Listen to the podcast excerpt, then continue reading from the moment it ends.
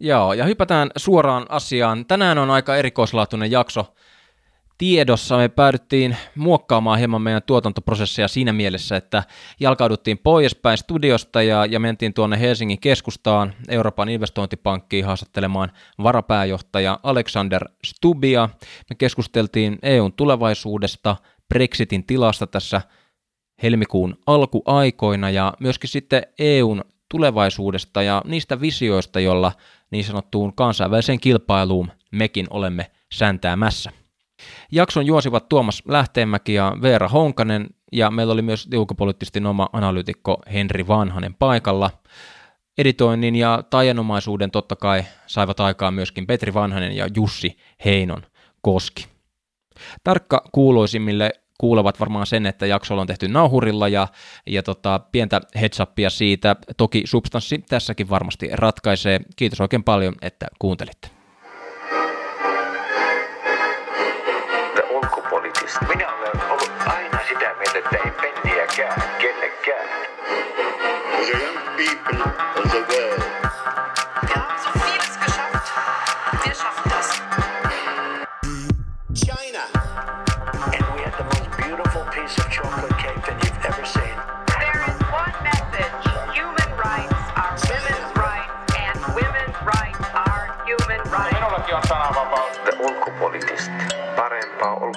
ulkopoliittista keskustelua.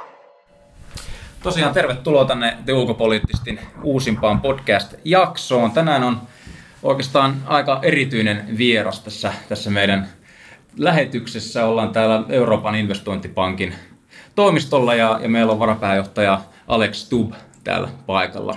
Hienoa, että pääsit. Joo, kiva olla täällä, kiitos. Onko tämä niinku te ulkopoliittista? Kyllä. Niin kuin te. Niin, no. näin juuri. Ja, ja tota, tässä mukana on sitten Henri, Henri Vanhanen ja, ja jonta äh, kollega, niin jos näin voi sanoa, niin Veera Honkanen.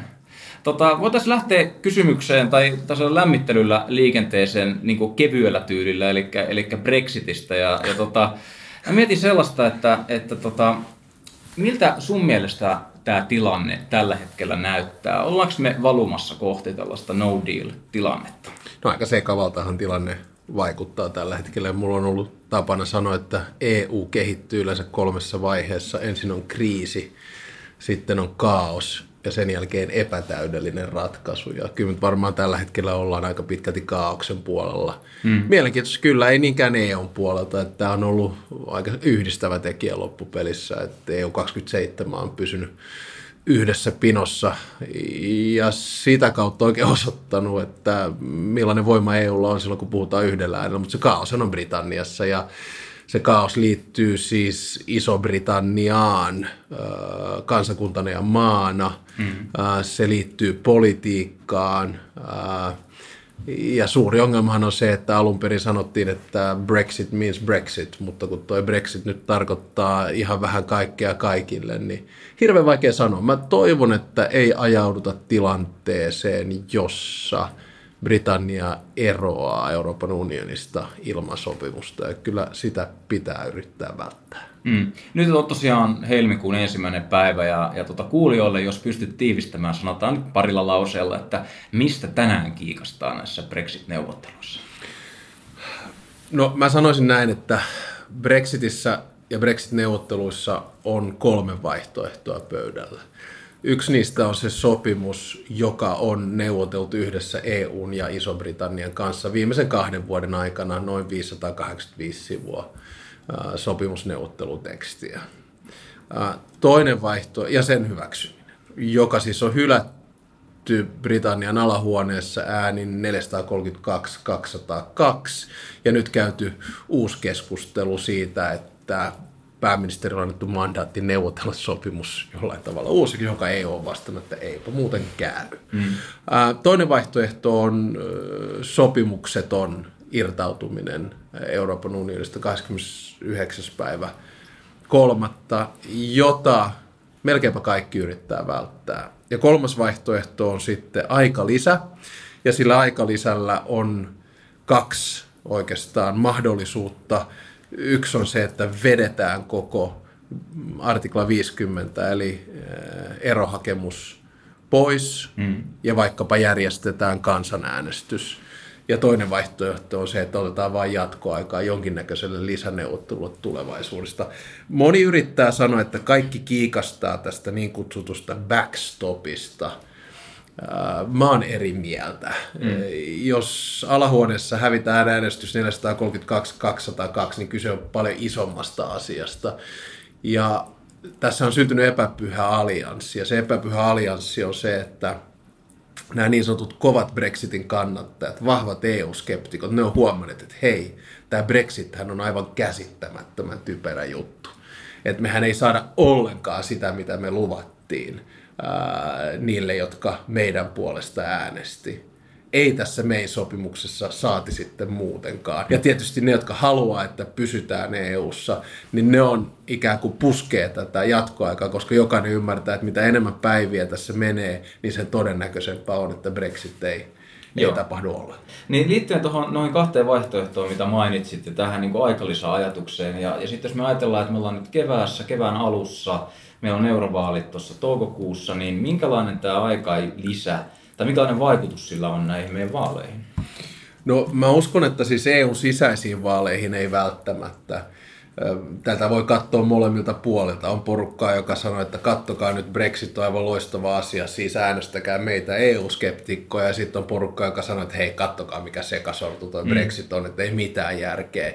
Se on niin kuin, mä, en, mä en usko, että tähän niin kuin EU-vaaliasetelmaan EU-maissa tämä vaikuttaa hirveämmin. Tietysti mä tulkitsen tätä koko Brexittiä niin, niin aivan käsittämättömänä teatterina ja niin kuin lähi kansainvälisen politiikan historian suurimpana virheenä, mikä kansallisvaltio on tehnyt. Pidän niin kuin koko tilannetta absurdina. Mutta tietty toinen vaikutus on hallinnollinen, että, että jos pyydetään vaikkapa kolmen kuukauden lisäaikaa, niin tota, silloinhan tuossa EU-vaalit järjestetään. Mm Äh, Mutta kyllä mä jotenkin luulen, että, että joku ratkaisu löytyy.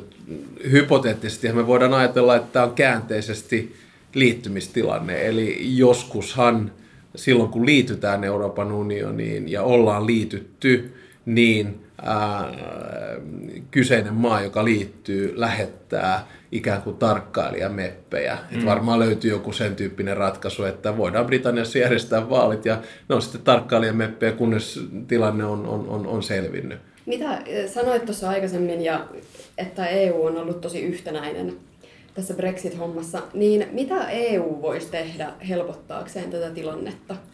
No ei tuossa oikeastaan mun mielestä ole enää mitään tehtävissä. Siis, alun perin on sanonut, että, että niin neuvottelutilanteen vaikeushan on se, että Britannian neuvottelukortit on todella vähissä. Se on sama asia, kun sinusta tulee Euroopan unionin jäsen, joudut hyväksymään aki communautairein, eli koko EU-lainsäädännön. Olipa sitten kyse mökkien ostamisesta tai nuuskasta tai, tai mistä tahansa. Toki sä pystyt neuvottelemaan itsellesi muutamia poikkeuksia, mutta ne on loppupelissä aika rajallisia. Sinusta tulee klubin jäsen, ei päinvastoin. Nyt tilanne on käänteinen. Eli kun Britannia lähtee, sillä on kansainvälisen oikeuskäytännön mukaisia lakivelvoitteita, jotka liittyy vaikkapa EU-budjettiin, liittyy Euroopan investointipankkiin, liittyy tutkimukseen, teknologiaan, siis mihinkä tahansa. Ja, ja et sä silloin pysty neuvottelemaan. Ja et, mm. et, et toi EU-jäsenyys on loppujen lopuksi niin kuin aika mustavalkoinen juttu, binääri monella tapaa. Ja, ja ja jotenkin nyt tällä hetkellä tuntuu siltä, että britit ei ole oikein tätä vieläkään sisäistänyt. Että ei voi olla ikään kuin puoliksi raskaana. Joko olet ulkona tai olet sisällä. Ja vaikeushan tässä on tietty näiden niin kuin neuvottelujen äh, jaksotus, että ensin neuvoteltiin erosopimus, no se on siinä. Ja sitten sen jälkeen neuvotellaan tulevaisuuden suhteesta Euroopan unionin ja Britannian välillä. Ja tässähän voi hyvin pitkälti käydä pitkässä juoksussa niin, että erosopimus on kylmä, kova, backstoppeineen Britannialle, joutuu maksamaan takas 40 miljardia euroa, eikö niin, niin edespäin. Ja sitten sen jälkeen neuvotellaan uusi sopimus, joka on aika lähellä jotain Norjan suhdetta Euroopan unioniin, jossa käytännössä päästään kytkeytymään sisämarkkinoihin muodossa tai toisessa, mutta ei ole minkäännäköistä päätösvaltaa. Mm. Ole siinä nyt sitten Brexitin kannattaja sanoo, että oh by the way, it was great to be a rule maker, but don't we like to be a rule taker instead? Että tämä on se niinku brittien vaikeus. Että se on, se niinku, jos mä olisin itse brexiteeri ja yrittäisin sitten niinku kansalle selittää, että nyt tuli kuulkaas hyvä diili, että aha, ei me saatukaan mitään kansainvälisiä sopimuksia, ää, meidän talous on mennyt pakkaselle, ää, me joudutaan ottamaan vastaan näitä EU-sääntöjä silti, niin yritäpä nyt sitten siinä selittää. No silleen, että on, jos aika monen päässä on tyhjennys, mä oon ehkä ajatellut sillä tavalla, että jos Brexitissä jotain hyvää, siis lähtökohtaisesti sehän on järjetön asia, niin kuin tässä on todettu, mutta ehkäpä se on vähän hälventänyt ihmisten halua lähteä irtaantumaan Joo, EUsta. joo. Että, niin jos jotain hyvää haluaa niin tässä nyt nähdään niin tämmöinen, miten tehdään keskiaikainen amputaatio. Se ei tunnu hyvältä ja kaikki sattuu ja se ei ole niin kuin miellyttävää millään tavalla. Niin tämä on ehkä semmoinen positiivinen outcome tässä. Näin. Joo, ilman muuta. Sitä tietty aina itse yritän hopeareunusta katsoa tällaisena kansainvälisen liberaalijärjestelmän ja multilateralismin kannattajana, niin, niin vuosi 2016, joka sinänsä, sinällään oli niin kuin potentiaalisesti kuolinisku nykyiselle järjestelmälle Trumpin valinnan ja Brexitin jälkeen, niin, niin kyllä tämä on yhdistänyt Euroopan unionia ihan, ihan eri tavalla kuin mitä ku- kukaan koskaan usko aikaisemmin. Ja, mutta siinä niin kuin myös näille EU-skeptisille maille on tullut jos tällaista kieltä saa käyttää, niin vähän per, pelko perseen alle, että, että Puolassakaan ei enää hirveästi mm. toitoteta EU-eroa, Ei- Salvini ei myöskään mm. sitä hae, ei edes Marine Le Pen enää, vaan nyt puhutaan, mm. tai Orban, vaan puhutaan enemmän siitä, että nyt me haluamme muuttaa Euroopan unionin.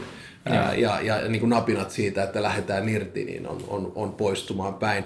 Mä oon itse vähän kärjistään sanonut, että, että, että EUsta irtaantuminen tai, tai, tai EU-jäsenyyden jättäminen on vähän kuin internetin jättäisi.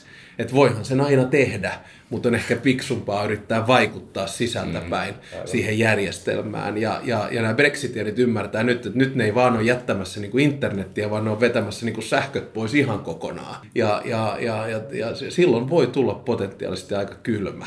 Sitten tässä on ollut ihan mielenkiintoinen keskustelu. Mä huomasin tuossa toisessa päivänä, me ulkomaankauppakehitysministeri Anne-Mari Virolainen sanoi, että pallo on nytten Britannialla. Mm. Johon voi helposti vastata, että kyllä näinhän se on, mutta kun britit ei itse tiedä, että onko se golfpallo, tennispallo, krikettipallo, jalkapallo vai rugby. Ja, mm. ja, ja se on niin kuin se sekaannuksen aihe tässä kokonaisuudessa. Ja tietysti tällaisena anglofiilinä, ja täytyy myös myöntää, että 75 prosenttia meidän perheestä on kaksoiskansalaisia Suomi, Britannia, niin ei, ei, eihän tämä niin kuin Britannian näkökulmasta ole missään nimessä hyvä asia. Totta kaihan tämä meihinkin sattuu, tämä amputaatio, mutta tota, koska me menetään lähinnä liittolainen, mutta, mutta jollain tavalla tällainen entinen suurvalta, joka ikään kuin marginalisoi itsensä vapaaehtoisesti maailman politiikasta ja sitten siihen päälle vielä horisee, että, että nyt me saamme vaikutusvallan takaisin ja rajat takaisin ja nyt meistä tulee uudestaan suurvalta. Eihän siis jonkun pitää sanoa, että ei, nyt, nyt, nyt tuolla keisarilla ei ihan oikeasti ole vaatteita, Aivan. vaan, vaan niin kuin Britannian vaikutuskanava on ollut viimeiset vuosikymmenet Euroopan unioni ja, ja ne tulee nyt rajoittamaan sitä omaa vaikutusvaltaansa. Eikö tota, Yhdysvaltain Trump, tai Trumpin Yhdysvallat on myös vähän, vähän samanlaista retoriikkaa harrastanut, että nyt meistä tulee suuria jälleen, mutta samalla marginalisoidaan itseään siellä maailman politiikan kentällä. Näinhän, näinhän se on. Ja tietysti Britannialle niin Trumpin valintahan oli, oli katastrofi, koska jos olisi ollut stabiili amerikkalainen hallinto, joka olisi ollut, sanotaanko, arvomaailmaltaan samantyyppinen kuin Britannia, niin voisipa potentiaalisesti ollut, ollut mahdollisuus, että ne olisi löytäneet jonkun uusi yhteisen sävelen, joku uusi kumppanuus tai vastaava. Mutta jos sä oot Theresa May ja sä katsot tuonne Atlantin toiselle puolelle ja, ja, ja heräät aamulla ja katsot Donald Trumpin viimeisimmän twiitin, niin tokkopa tuosta mietit, että nyt rakennetaan hyvä suurvaltasuhde tähän päälle. Että, että vaikea paikkahan tämä Britannialle on. Vuosi sitten, jos joku olisi kysynyt, tapahtuuko Brexit, niin mä olisin että kyllä, mm, hyvin suurella todennäköisyydellä. Mutta edelleen nyt on sitä mieltä, että, että jos me katsotaan nämä kolme vaihtoehtoa, eli, eli Eli äh, hyväksytty sopimus äh, numero yksi, äh, sopimukset on tila numero kaksi tai jatkoaika numero kolme ja siihen liittyen mahdollisesti äh, uusi kansanäänestys, niin ky- kyllä se rupeaa olemaan sellainen 33 pinnaa per veikkaus. Että, et toki tässä nyt varmaan päivämäärät ja niin kuin kello tikittää ja, ja, ja aika hupenee Ja voipi olla, että sieltä löytyy sitten ennen H-hetkeä 29. päivä 3. jonkin näköinen epätäydellinen ratkaisu. Mitä se sitten on, niin, niin, niin en tiedä, mutta tällä hetkellä näyttää erittäin epätodennäköiseltä, että, että mikään muuttuu. Voitaisiin siirtyä tästä erinomaisesta Brexit-näkemyksestä tuleviin eurovaaleihin ja, ja ehkä niiden niin ohi mennä vielä ja uuden komission keskeisimpiin haasteisiin, mitä, mitä tulee olemaan. Minkälaisilla lyhdyillä me mennään nyt niin sanottuun vallan uusjakoon komissiossa? No ky- kyllä mä luulen, että, että kaikilla on valoheittimet päällä. Et, et, et, et, tota, ää, siis yksi asia, ainoastaan yksi asia on varma, se on se, että eurovaalien vaalitulos Euroopan laajuisesti tulee hyvin todennäköisesti heijastamaan kansallisia vaalituloksia, eli se on sekava. Eli aikaisemminhan me voitiin vähän näin nyrkkisääntönä sanoa, että riitti, että sosialistit ja EPP, Euroopan kansanpuolue, sai enemmistön tai ainakin lähelle sitä enemmistöä sitten yhdessä vaikkapa Alden liberaalien kanssa niin pystyi muodostamaan erilaisia koalitioita. Olipa sitten kyse Euroopan parlamentin puhemiehestä tai, tai tietystä niin kuin politiikka suuntauksista tai komission kokoonpanosta, mistäpä tahansa. Mutta nyt ei voida olla tästä varmoja. Ja, ja, ja, ja silloin toki vaihtoehtoja on monia. Hyvin todennäköistä on, että niin sanotut kansallismieliset, populistiset, ehkä vähän osittain nurkkapatrioottiset puolueet niin, niin löytää toisensa vahvemmin kuin aikaisemmin. Mutta missä muodossa sitä ei tiedetä. Me nähdään tällä hetkellä liikettä tietysti Puolan ja Italian kohdalla Kaczynski ja, ja, ja Salvini. Herää kysymys, mitä tekee Orban, tuleeko Marine Le Pen tänne väliin. Ja mä itse muistan, kun 2004 pääsin Euroopan parlamenttiin, niin mä satuin istumaan sukunimeni takia keskellä tätä porukkaa. Siellä oli Mussolinia ja Faragea ja, ja tota, Le Peniä ja muuta. Mä mietin, että no onneksi nämä on vaan marginaalissa. Mutta onpa hyvin todennäköistä, että ei ole marginaalista tulevaisuudessa. On hirveän vaikea ennakoida sitä lopputulosta muuta kuin, että se lopputulos on sekava. Mm. Ja sen takia mä uskon, että seuraavaa komissiota rakentaessa, niin me ajaudutaan tilanteeseen, jossa joudutaan kyllä käymään Euroopan parlamentin äänestyksissä muutamaankin otteeseen. Siis perinteisiin kuuluu se, että yksi, kaksi tai maksimissaan kolme komissaaria uhrataan taustansa takia. Nyt voi tapahtua uusiakin, uusiakin käänteitä, että että tällaiselta niin kuin politologilta, Eurooppa-ystävältä, niin, niin, niin täytyy sanoa, että mielenkiintoinen tilanne. Ja, ja tulee varmaan olemaan aika haastava. Tämä on osoitus siitä, että Euroopan unioni vaan politisoituu entisestään. Joo, Alex on kyllä täysin oikeassa siitä, että, että perinteisesti on ollut semmoinen helppo rintama löydetty EPP ja sosialistien välillä, mutta nyt vähän näyttää siltä, että sosialistit ehkä säkittää nämä vaalit.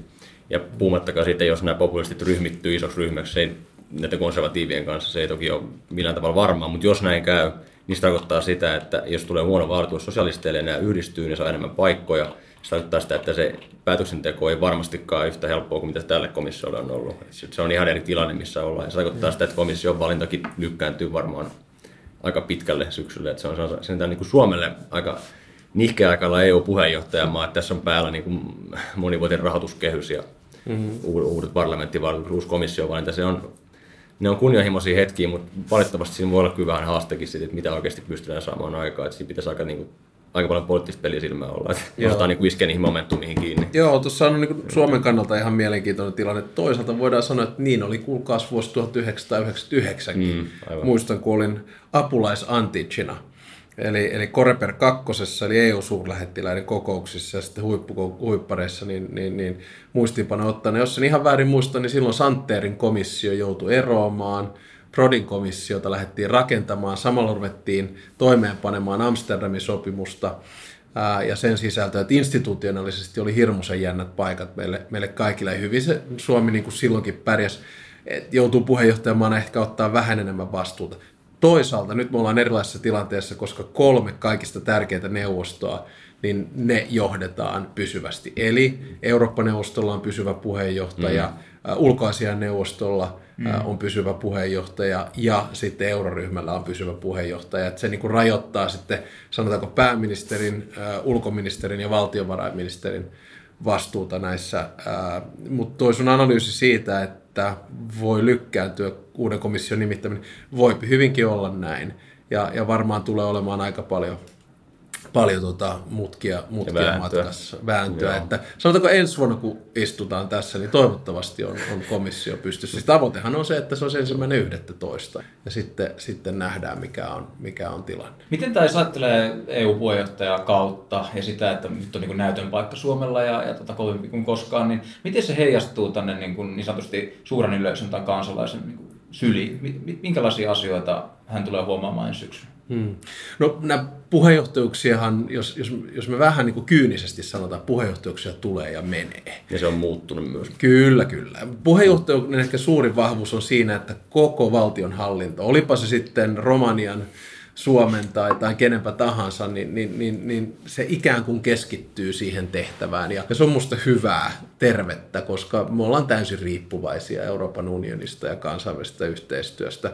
Miten se sitten meidän arkeen tällä kadulla osuu, ei hirveämmin kyse on ihan normaalista ikään kuin Eurooppa-politiikan kautta kansainvälisen politiikan hallinnoinnista. Mutta toivottavasti vähän mennään rintarottingilla, että hei, että me ollaan nyt puheenjohtajamaa, että tämä on iso juttu. Ja onhan se kiva nähdä siis, pääministeri Sipilä piti puheenvuoron eilen Euroopan parlamentissa ja, ja, ja, ja kyllä se niin kuin peruspöhinä noissa porukoissa, että kyllä Suomi tämän homman haldaa. Mm. Ja, ja just ihan suoraan sanoa, että nyt varmaan hirveän diplomaattisesti sanottu, mutta tietysti Romanian jälkeen niin meillähän on aika otollista maaperää Joo. hoitaa puheenjohtajuus sääntillisesti, koska oikeusvaltion näkökulmasta Joo. niin me olemme hyvin vakaalla pohjalla ja, ja poliittisesti ää, ollaan vakaa maa, vaikka me välillä häslätään, niin, niin, niin kyllä mä uskon, että tuolla Brysselin päässä niin odotetaan Suomen puheenjohtajuutta ihan innolla. Ulkopoliittisesti. Mahtavaa. Ollaan, ollaan käyty Brexittiä ja, ja komission uutta rakennetta ja vähän viilattu myöskin tuolta Suomen puheenjohtaja kautta, mutta voisi nousta ehkä sellaiselle arvopohjaiselle tasolle ja miettiä ensin sitä, että sulla on pitkä tausta EU-tehtävistä ja ylipäätään niin tutkijan näkemystä, niin jos ajatellaan EUn ulkosuhteita ja sitä kehitystä, mitä nyt on vaikka tapahtunut viimeisen parinkymmenen vuoden aikana, niin ollaanko me siellä, missä me haluttiin olla?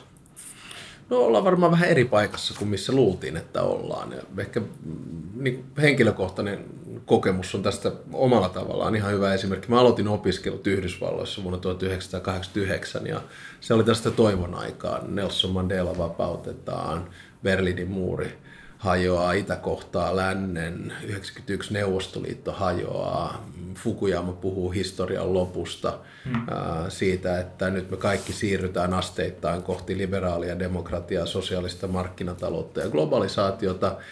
Ja on itse päässyt rakentamaan koko oikeastaan ammatin ja, ja uransa sille pohjalle, joko tutkijana, virkamiehenä, ää, europarlamentaarikkona, ministerinä tai nyt sitten sitten pankkiirina ja, ja niin kuin vahva usko siihen, että hei, meidän järjestelmä, läntinen järjestelmä voitti. Vapaus, tasa-arvo, liberaali demokratia, oikeusvaltio. Ja, ja, ja sitten tuli tietty takapakki vuonna 2016, että jos joku olisi sanonut vuonna 1999, kun Suomi oli puheenjohtajamaa ensimmäistä kertaa, että, että koko Euroopan unionin perusarvoja tällä hetkellä haastetaan mm. sekä EUn ulkopuolelta, Kiina, Venäjä ja myös osittain Yhdysvallat, että sitten Euroopan unionin sisäpuolelta Puola, Romania, ää, Italia ää, ja, ja, ja, ja Unkari, niin en olisi välttämättä uskonut. Et silloinhan me keskityttiin vaan tähän niin tehdään Euroopan unionista maailman kilpailukykyisin alue. niin ongelmat tuntu hirmuisen pieneltä. No toki oli sitten 9-11, joka vaikutti siihen yleisilmapiiriin, mutta me, me touhuttiin paljon institutionaalisten kysymysten kanssa. Oli Amsterdamin Itsan sopimusta, oli, oli, oli tota perustuslakia, oli euron perustamista ja tällaista. Mutta sitten kyllä niin viimeiset kymmenen vuotta on ollut kuitenkin aika kriisivetosta aikaa, lähtien liikkeelle eurokriisistä – maahanmuuttokriisistä ja nyt sitten demokratian kriisistä. Et, et, et, niin kuin eri paikassa ollaan kuin missä itse olisin uskonut 20 mm. vuotta sitten, että ollaan. No onhan EU monella tapaa ehkä semmoinen kansallisen kummajainen, että, että jos ajatellaan perinteistä vaikka suurvaltakäsitettä, mihin sisältyy tota, omat asevoimat esimerkiksi edustustoa jossain tämmöisissä niin kuin isommissa organisaatioissa ja muissa, niin EUhan ei ole, siis ei ole kansallisvaltio ensinnäkään myöskään kun taas sitten esimerkiksi mietitään, mitkä tällä hetkellä jyllää Venäjä ja Kiina. Yhdysvallat, nehän on kaikki kansallisvaltioita ja suurvaltoja tämmöisen perinteisen niin kuin tämmöisen määritelmän mukaan.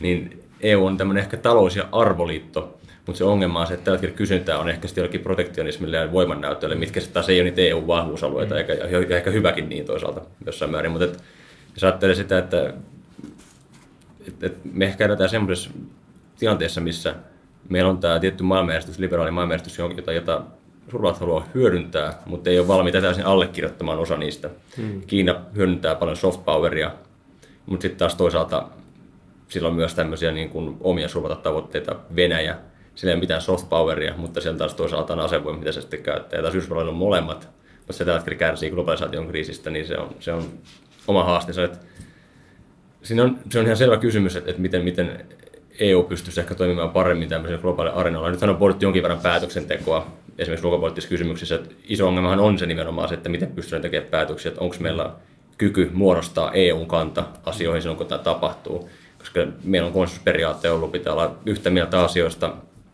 Sitten jos päätetään, yksi, yksi valtio päättää, että ei olla, niin sitten ei ole vähän niin kuin rampa. Mm. Et siinä mielessä se mun mielestä luo aika niin kuin rajoitteita ulkopoliittiselle toimintakyvylle. Musta on hyvin sanottu ja ehkä me ollaan menty jollain tavalla tällaiseen uuteen geopolitiikan aikaan. Et, et, et, et siinä, missä, missä kaikki ne kansainväliset instituutiot, se multilateralismi, joka rakennettiin 1945 toisen maailmansodan jälkeen, siis käytännössä GATT, josta tuli VTO, EU, NATO, IMF, Maailmanpankki, niin koko se järjestelmä omalla tavallaan vahvistui seuraavassa murroksessa kylmän sodan päätyttyä 1989. Mutta 2016 niitä on ruvettu haastamaan. Ja, ja, ja ongelma tietysti on se, että tämän koko järjestelmän ankkuri on ollut sekä kylmän sodan aikana kaksinapaisessa maailmassa Yhdysvallat vastaan Neuvostoliitto ja sen liittolaiset, ja sitten 89 jälkeen yksinapaisessa maailmassa Yhdysvallat. Ja nyt kun se Yhdysvallat on käytännössä vapaaehtoisesti uudella politiikallaan marginalisoimassa itsensä maailmanpolitiikan johtajuudesta vetämällä America First-linjaa, ää, irtisanoutumalla ilmastosopimuksista, irtisanoutumasta, irtisanoutumalla ydinaseriisuntasopimuksesta, ää, irtisanoutumalla osittain Natosta – kansainvälisistä instituutioista ylipäätään, puhumassa paljon eh, protektionismista, toimimalla protektionistisesti, toimimalla äh, ennalta arvioimattomasti, en, niin, niin silloin me aiheutetaan tilanteessa, että syntyy valtatyhjöitä. Ja joku haluaa, joku haluaa täyttää niitä valtatyhjöitä. Ja tietty, tällaisena eu ystävänä, niin mä toivoisin, että Eurooppa sen tekisi. Täyttäisi valtatyhjöt arvopuolella, täyttäisi valtatyhjöt kaupan puolella, ehkä teknologian kehittämisessä. En usko, että pystyy, kuten itse sanoit, sotilaallisella puolella sitä tekemään, mutta ottaisi ylipäätään vahvempaa roolia. Ja se suuri kysymys on, että mä oon sanonut aikaisemmin, että on omalla tavallaan Euroopan hetki, että, että kyetäänkö me siihen, löytyykö sellaista eurooppalaista johtajuutta, joka sen tekee, koska haasto on kova. Se tulee Kiinasta, se tulee Venäjältä, ja osittain sitten Yhdysvalloilta. Et, et, et se tekee tästä maailmasta vähän ennalta arvaamattoman tällä hetkellä. Ja jos Euroopan unioni politisoituu, niin kuin arvelitte tuossa aikaisemmin, niin miten todennäköistä on, että EU pystyy ottamaan tällaista mm. johtajuutta näin monella eri saralla? No varmaan se tulee ottamaan sitä muutamalla saralla. Ja silloin ne tulee yleensä olemaan aika konkreettisia. Minusta kauppapolitiikka on tästä hyvä esimerkki. Ja siinähän me nyt nähdään – jos en ihan väärin muista, niin tänään astuu voimaan EUn ja Japanin välinen mm. vapaakauppasopimus, joka on yksi suurimmista vapaakauppasopimuksista, mitä on koskaan ja sitten on Kanadakin on tehty. Kanada on tehty, Korea on tehty, Intia on putkessa, Meksiko on tehty, Mercosur on putkessa. Et, et, et EU on ottanut vahvan roolin, mikä tietty, jos, jos, jos tavoitteena on moninkeskiset kauppasopimukset, eli VTO, niin, niin tämähän vähän toiseen suuntaan menee, koska nämä on kahdenvälisiä sopimuksia, EU ja joku toinen osapuoli. Mutta EU on ottanut siinä johtoroolin. No toinen on sitten, että pystytäänkö me ottaa arvopohjasta johtorooli. Ja siinä tietysti se vaikeus on, että, että kyllähän sen pystyisi, mutta koska meillä tällä hetkellä on maita, jotka ei välttämättä niin kuin mm. halua jakaa niitä perusarvoja, vaikkapa Puolan nykyinen hallitus, Italian nykyinen hallitus, äh, Unkarin nykyinen hallitus, niin, niin se on vaikeeta. Äh, ja ja, ja mä, mä toki toivon, että me ei vaan käperrytä sisäänpäin. Paljon riippuu myös, mä luulen, poliittisesta johtajuudesta. Riippuu siitä, että, että kuka on seuraava Eurooppa-neuvoston puheenjohtaja, komission puheenjohtaja, korkea edustaja ja niin edespäin. Että niilläkin on sitten oma, oma roolinsa. Ja, ja mä vaan pelkään, että tämä tulee aaltoilemaan aika paljon, että, että voi mennä kuukausia tai vuosia, jos tulee sellainen tunne, että nyt on Euroopan hetki ja Eurooppa on tehnyt comebackin niin kuin 2018, mutta sitten tässä 2019 alussa niin huomataan, että ollaankin vähän samantyyppisessä tilanteessa, missä ollaan aina oltu. Mm. Kriisin hallinta. Mä mietin sitä, että jos ajattelee niin EUta ulkopoliittisen toimijana ja sitten se tarinaa, mitä me halutaan viedä eteenpäin, sitten niin sitä meidän mallia. Ja sitten jos ajatellaan vaikka Putin, hänen hallintonsa ja sitten niin Xi ja, ja sitten Trump, niin nämä on hyvin erilaisia, niin onko tämä EUn malli niin kuin aikaansa sopiva? Ollaanko me oltu kykenemättömiä niin sanotusti joustamaan tai muuttamaan, tarjoamaan parempia vaihtoehtoja, että tällaiset niin kuin meidän ajattelua vastakkaiset ideologiat niin eivät olisi nousseet näin vahvaksi? No mä sanoisin, että kyllä tai ei, että varmaan demokratiakin on eräänlaista heiluriliikettä, että, että, siinä missä me elettiin demokratian nousukautta ja myös katsotaan eri instituutioiden määritelmiä siitä, mikä on demokratia ja mikä ei, niin me huomattiin, että tuosta 1990-luvun alusta puskettiin tuonne 2007-2008, niin, niin demokraattiset valtiot maailmassa kasvoivat. Myös muistetaan arabikevät ja suuri toivo siitä, että tässä saadaan sellainen 20-30 maata siirtymään puhtaasti demokratiaan, mutta loppupelissä toisen kävi. Ja, ja tuota, onko meillä sitten se oikea malli viemään tätä eteenpäin? En tiedä. Mä uskon, että se tapahtuu tämän pehmeän vallan kautta. Ja muutamille tämä kuulostaa pelottavalta, mutta regulaation esimerkin kautta. Eli kun me eletään enenevässä määrin keskeisesti riippuvassa, riippuvassa maailmassa, niin silloin se, joka asettaa ne säännöt sille maailmalle, olipa kyse tavarakaupasta, palvelusta tai vaikkapa teknologiasta ja, ja, ja, ja yksityisyydestä, niin se tulee ottamaan johtorooli, mutta sen ääni ei ole ehkä yhtä sitten autoritäärinen kuin mm. vaikkapa Erdoganin tai Putinin, Xiin tai, tai vastaavan. Ja, ja kyllähän nyt edelleen pätee, että kyllähän me niin kuin aika moniäänisesti puhutaan mm. yleensä. Että korkean edustajan Mogherinin tehtävä ei ole hirveän helppo, Donald Tuskin tehtävä ei ole hirveän helppo, eikä myöskään Jean-Claude Junckerin, koska ne joutuu aina sitä kompromissia jäsenmaiden välillä välillä hakemaan. Että kyllä se nyt kansallisvaltio edelleen on se keskeinen entiteetti, mutta kyse on siitä, että millainen orkesterin johtaja meillä on Euroopan unionissa hoitamassa niiden kansallisvaltion omia egoja. Kyllä, sulla oli Henri tuossa ajatus. Joo, ja tota, kun kysyit, että olemme tarvittu parempaa mallia, niin mun mielestä se on sinänsä epäsymmetrinen asetelma, että jos on tämmöisiä autoritaarisia valtioita, missä ei ole sananvapautta ja ilmaisvapautta ja tämmöistä, niin se, että heillä ei tule kritiikkiä, tarkoittaa sitä, että heidän mallinsa on parempi. Mm. Se tarkoittaa, että heidän mahdollisuutta esittää parempia vaihtoehtoja. Kyllä mä sanoisin, että vaikka EU on omat, omat haasteensa tiettyjen jäsenmaiden kanssa, niin kyllä mä sanoisin, että aika lailla me ollaan kuitenkin edelleen semmoinen niin kuin vapauden majakka. Siinä mielessä, että me ollaan pidetty yllä näitä neljää perusvapautta ja perusoikeuksia. Ja me ollaan myös pistetty omia ruotuja. Se on kivulias prosessi ojentaa omia.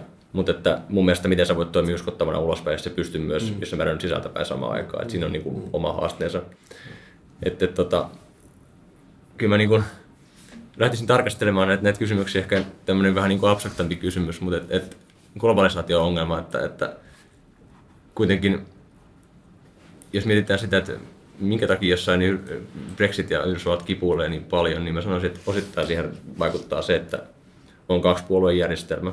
Eli se, että jos populismi valtaa toisen puolueen, niin sitten se valtaa kuin järjestelmä siinä samalla. Se on ihan selvä homma. Ja siinä mielessä mun mielestä Pohjoismaat on hyvä esimerkki, miten tasapainottaa tämmöisiä järjestelmäkriisejä, että kun on tämmöinen turvaverkosto, missä on sosiaalipolitiikkaa ja koulutuspolitiikkaa ja tämmöistä, niin sille pystytään tasoittamaan varausveroja ja sitä semmoista niin kuin eriarvoistumiskehitystä. Ja siinä mielessä mun mielestä meillä on ihan hyvä malli tässä meneillään. Ja se toki kaikissa EU-maissa päde valitettavasti, mutta että kyllä mä sanoin, että kohtuullisen hyvin suhteessa muihin, niin Euroopalla menee ihan, ihan niin kuin kiitettävällä tavalla. On, on saatu tulosta, niin kuin puhuttiin kauppasopimuksista ja muista. Kyllä me ollaan edetty monellakin areella tässä, vaikka on haasteetkin samanaikaisesti. Eikö mä siis, se on niin kuin hirveän jännä tämä EU-kritiikki tai Eurooppa-kritiikki ja puhutaan, että aah, me ollaan niin kuin, äh, ulkomuseo ja niin edes. Kuulkaa, nyt matkustaa aika paljon tässä maailmassa, niin kyllä mun täytyy sanoa, että aika hyvin ollaan onnistuttu yhdistämään historia, kulttuuri ja moderni yhteiskunta Euroopassa. Missä päin tahansa Eurooppaa melkein, kun liikut. Ja se, mikä tällaisena suurena Yhdysvalta-ystävänä, niin, niin täytyy myöntää, että kun Jenkkeihin menee, niin, niin jos joku paikka on infrastruktuuriltaan niin kuin ulkomuseo, niin se on kyllä Yhdysvallat. Siis pelottavaa. Pelottavaa, katseltavaa. Mutta jos me katsotaan tätä kokonaispolitiikkaa, eh, kaksi huomiota. Ensimmäinen on eriarvoistuminen, josta paljon ja oikeutetusti puhutaan. Eli tunne siitä, että maailma eriarvoistuu. Puhutaan tuloeroista maailman prosentin verran rikkaimmista omistaa X prosenttia maailmantaloudesta ja, ja niin edespäin. Musta se analyysi on oikea. Eli, eli siinä, missä maailma on jatkuvasti rikastunut, ja tässä viittaan jälleen kerran Hans Ruslingin Factfulness-kirjaan, jossa ihan selvästi pystytään osoittamaan se, että että maailma on menossa parempaan suuntaan, olipa sitten kysy, kysymys syntyvyydestä, taudeista, mistä tahansa. Ää, niin, niin, niin me ollaan tässä globaalissa järjestelmässä onnistuttu kasvattamaan sitä kakkoa ja sen talouden kokoa, mutta me ollaan epäonnistuttu jakamaan sitä oikeudenmukaisesti. Mutta Pohjoismaissa ollaan aika hyvin onnistuttu ja sen takia me ollaan vakaa yhteiskunta. Ja tämä on varmaan tulee olemaan se yksi isoista teemoista, että nyt seuraavien vuosien aikana tullaan, tullaan käsittelemään. Sitten toinen, jos me mennään takaisin siihen maailmanpoliittiseen globaaliseen tilante- globaaliin tilanteeseen, niin mä edelleen kyllä näkisin sen niin, että meillä on kolme suurta pelaajaa tällä hetkellä. Ja ne on Yhdysvallat, Euroopan unioni ja Kiina. Siis sekä taloutensa puolesta että sitten ulko- ja turvallisuus turvallisuuspoliittiselta puolelta. Totta kai me halutaan myös nähdä Venäjä jollain tavalla, mutta ihan kaikilla kunnioituksella niin Venäjän vahvuus on sotilaallisessa mahdissa, ei niinkään tällä hetkellä muussa taloudessa tai, tai, tai, tai, tai, tai, tai muussa vaikutusvallassa. Ja, ja silloin Euroopan unionin pitää miettiä, että kenen hiekkalaatikolla me halutaan olla. Ja vaikka meillä tällä hetkellä on Yhdysvalloissa hallinto ja presidentti, jota me emme tunne omaksemme, niin se ei tarkoita sitä, että meidän pitää hylätä yhteistyö Yhdysvaltojen kanssa. Ja yksi hyvä esimerkki tästä on vaikkapa teknologia, digitalisaatio. Musta olisi erittäin järkevää, että Euroopan unioni ja Yhdysvallat tekisi läheisempää konkreettista yhteistyötä. Mä ymmärrän, että yksityisyyden puolella meillä on erilaisia näkemyksiä, myös ehkä kilpailu politiikan puolella, mutta loppupelissä me ollaan kuitenkin hirveän lähellä. Ja tämä, jos me katsotaan Kiinaa, niin, niin Kiinahan käyttää teknologiaa ikään kuin oman kansakuntansa valvomiseen ja kontrolliin, kun taas meillä on aivan erilainen tulokulma ää, tähän näin. Mutta tämä jännite näiden kolmen ison pelaajan kanssa niin on, on mielenkiintoinen ja ja musta on hirveän tärkeää, että myös Euroopassa ruvetaan ajattelemaan Kiinasta enemmän tällaisena strategisena pelaajana. Otetaan muutama esimerkki. Tavoitteena olla kilpailukykyinen vuonna 2025. No mitä tämä tarkoittaa? Se tarkoittaa sitä, että kopioidaan mahdollisimman paljon ja saadaan sitä kautta talous kasvamaan. No tavoitteena olla puhdas vuoteen vaikkapa 2035 mennessä. Mitä tämä tarkoittaa? Ää, raskaan teollisuuden siirtämistä Afrikkaan. Ää, tavoitteena olla maailman suurvalta 2050 Belt and Road-aloitteen kautta. No mitä se tarkoittaa? No se on eräänlaista niin kuin, omalla tavallaan niin vaikutusvallan ulottamista mm. ja kolonialismia. Et, et, et, ei, ei, ei Kiinalla ole niin sanotusti pelkästään puhtaat jauhot pussissa myöskään, mm. ja Euroopan pitää yrittää asemoitua tähän. Jos pohditaan sitä, että millä evällä Eurooppa pärjää, niin jos vaikka mietitään tätä, nyt mainittiin teknologia, niin ja koulutus. Jos ajatellaan, että kuinka moni maailman huippuyliopistoista tai isommista yhtiöistä tulee Euroopasta, niin aika vähän. Ja tämä on selvästi sellainen alue, missä Eurooppa pitäisi pystyä skarppaamaan. Että jos otetaan muita yhtälöitä, väestömäärän kasvu on Euroopassa vähenemään päin, vähemmän kuluttajia, vähemmän veronmaksajia. Siinä on, siinä on potentiaaliset talouden hiipumisen ainekset, kun taas sit muualla se on, kehitys on päinvastaista. Niin tavallaan jos halutaan miettiä sitä, että miten, miten EU pärjää, niin ehdottomasti tämmöinen teknologiapuoli on se, että missä pitäisi päästä eteenpäin.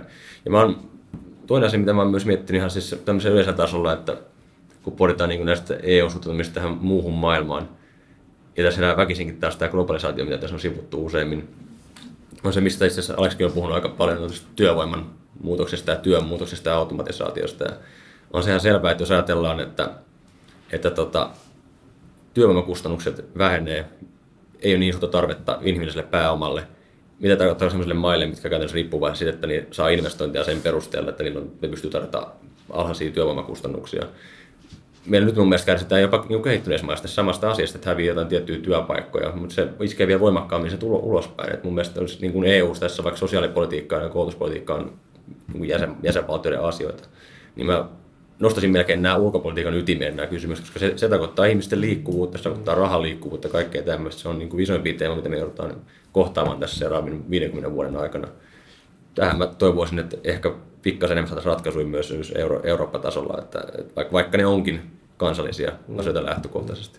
Jos mä tartun noihin kahteen, niin väestöön ja, ja teknologiaan, niin, niin väestöpuolella niin yksi asia, mikä meidän pitää huomioida, on se, että Afrikassa on tällä hetkellä noin miljardi ihmistä. Ja 2050 noin 2 miljardia ja 2100 noin 4 miljardia.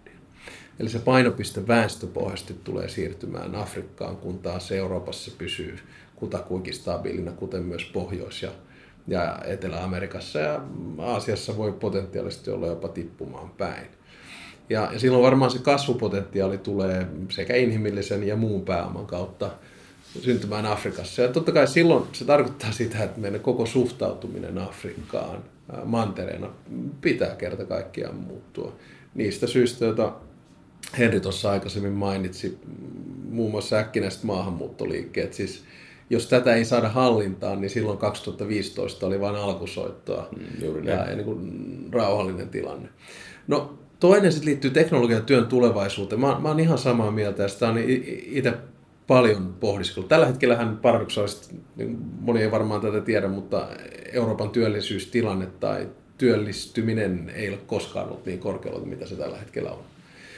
Mutta samalla se ei tarkoita sitä, etteikö työttömyyttä olisi. Ja, ja koko työn ikään kuin laatu tulevaisuudessa tulee muuttumaan. Ja Juval Harari, joka on kirjoittanut mun mielestä kolme erinomaista kirjaa, Homo sapiens, Homo deus ja, ja 21 Lessons for the 21st Century, niin niin, niin se on aika niin kuin karkealla tavalla selittänyt tämän. Ja, ja ensimmäinen teollinen vallankumous toi mukanaan marksismin. Ja, ja silloinhan oli siinä mielessä, se on helppo asia hoidettavaksi, mutta oli työntekijä, jolla oli talousarvoa. Ja pystyttiin sitten muuttamaan työaikoja, palkkoja, lomia, terveydenhuoltoa. No mitä jos me ajaudutaan nyt tässä neljännessä teollisessa vallankumouksessa sellaiseen tilanteeseen, jossa ikään kuin sen työntekijän taloudellinen arvo on rajallinen. Ja silloin me ollaan omalla tavallaan, Hararin sanoin, ei minun sanoin, rakentamassa taloudellisesti ei-tarpeellista luokkaa. Ja jos se ei ole taloudellisesti tarpeellinen, niin se inhimillinen isku ihmiselle ja yhteiskunnalle on aivan järjetön. Ja jos tätä transitiota ei hoideta, niin, niin, niin, niin, niin silloin, silloin meillä on vaikeuksia. Ja tässä tietysti niin kuin tutkimukset osoittaa kaikkiin eri suuntiin. Niin kuin alarmistiset on se, että kymmenen vuoden päästä 50 prosenttia nykyistä työpaikoista, niitä ei enää ole olemassa. Olipa sitten kyse kirjanpitäjästä tai bussikuskista tai, tai mistä tahansa okei, hyvä näin, mutta totta kai me pystymme myös luomaan uuden tyyppisiä työpaikkoja ja, ja, ja, ja työn luonne tulee olemaan hirveän, hirveän erilaista. Ja tässä jollain tavalla se inhimillinen pääoma ja ehkä se sosiaalinen ulottuvuus, mikä meillä Euroopassa on, ja kuitenkin se vahva usko siihen hyvinvointiyhteiskuntaan ja turvaverkkoihin, niin voisi olla meille hyödyksi. Mm. Että niin kuin heitteille jättö Euroopassa kuitenkin, vaikka sellaista on, niin on rajallinen verrattuna vaikkapa Yhdysvaltoihin tai, tai, tai vastaaviin. Että saataisiko me tämä transitio jotenkin hoidettua hyvällä tavalla, niin, niin, niin se, olisi, se olisi hieno asia, tärkeä. Ja se, pitää, ja se pitää hoitaa hyvällä tavalla, koska esimerkki on, että jos meillä ei ole näitä sosiaalisia järjestelmiä turvaverkkoa, niin kuten Yhdysvalloissa ja Britanniassa, niin sitten sit, sit käy huonosti. Sitten syntyy tilaa tyytymättömyydelle, mitä voidaan sitten valjastaa kaikki muihin poliittisiin käyttötarpeisiin. Se on iso kysymys. Ja, sitähän on syntynyt nyt jo, että niin tavallaan niin on, se niin finanssikriisin jälkeen ja muuta, mitä, mitä globalisaation Kyllä. hidastuminen osaltaan sehän johtuu siitä. Mutta tota, koulutushan on tosi tosi olennainen. Oh. Että jos me halutaan uusia työpaikkoja, meillä pitää olla ihmisiä, jotka pystyy tavallaan tekemään sitä uuden tyyppistä työtä ja heidät pitää varmaan kouluttaa uudestaan Joo, jollain tavalla. Hmm. Oikeastaan tässä ollaan siirtymässä jakson ihan viimeisille metreille, niin mä ajattelin Veera, oliko sinulla tuosta Kiinasta vielä oli, pari kysymystä? Oli. Niin otetaan ne esille tässä ja sitten tota, Kyllä. jatketaan eteenpäin. Eli tota, Euroopassa ja Suomessahan kipuillaan Kiinan suhteen aika mm. paljon. Et Kiina, kaikki tietää tavallaan ne huonot puolet, mutta sitten toisaalta Kiinasta tulee rahaa mm. ja investointeja ja, ja ties mitä. Niin miten tämä dilemma voitaisiin ratkaista? Mm. No, tota, mä itse taisin Financial Timesiin kolumnoida tuossa vuonna 2016 tai 2017 sellaisella otsakkeella kuin uh, For China, Europe is the new Africa. Eli tulokulma Kiinan suuntaan on ollut se, että se mitä Kiina teki raaka-aineille Afrikassa, niin he on yrittäneet tehdä perustaloudelle, teknologialle ää, Euroopassa.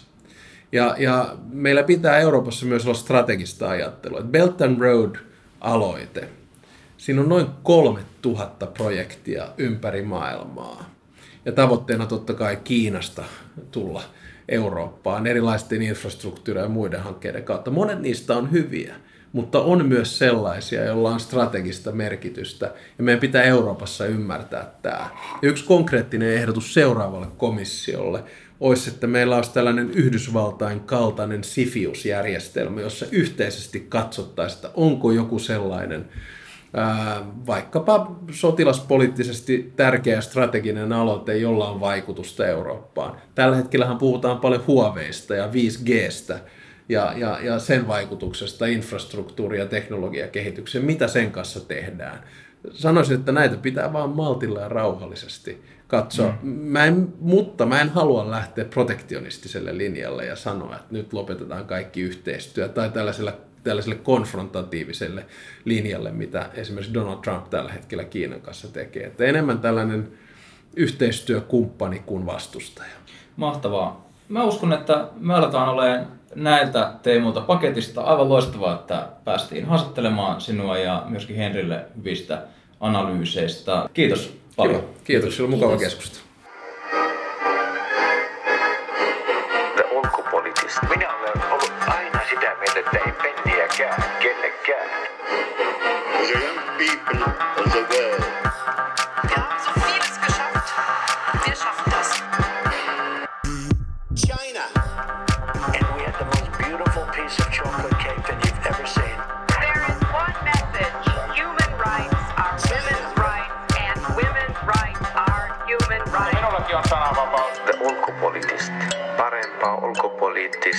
Keskustelua.